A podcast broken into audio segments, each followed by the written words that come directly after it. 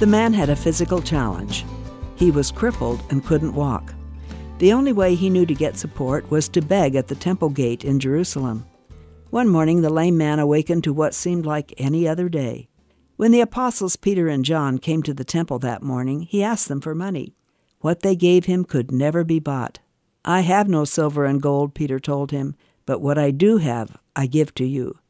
In the name of Jesus Christ of Nazareth, rise up and walk. The Bible says, And leaping up, he stood and began to walk, and entered the temple with them, walking and leaping and praising God. The lesson is twofold.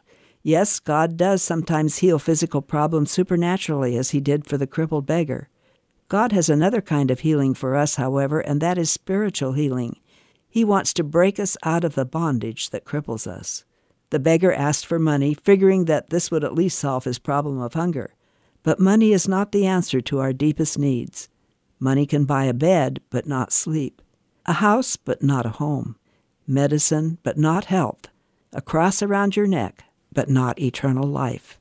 No, money cannot solve all the challenges we have. When we're crippled by life, God's great grace can result in our becoming strong, with joy in our hearts that makes us want to walk, jump, and praise God as the crippled man did.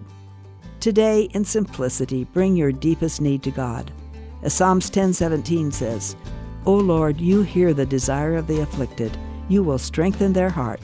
You will incline your ear."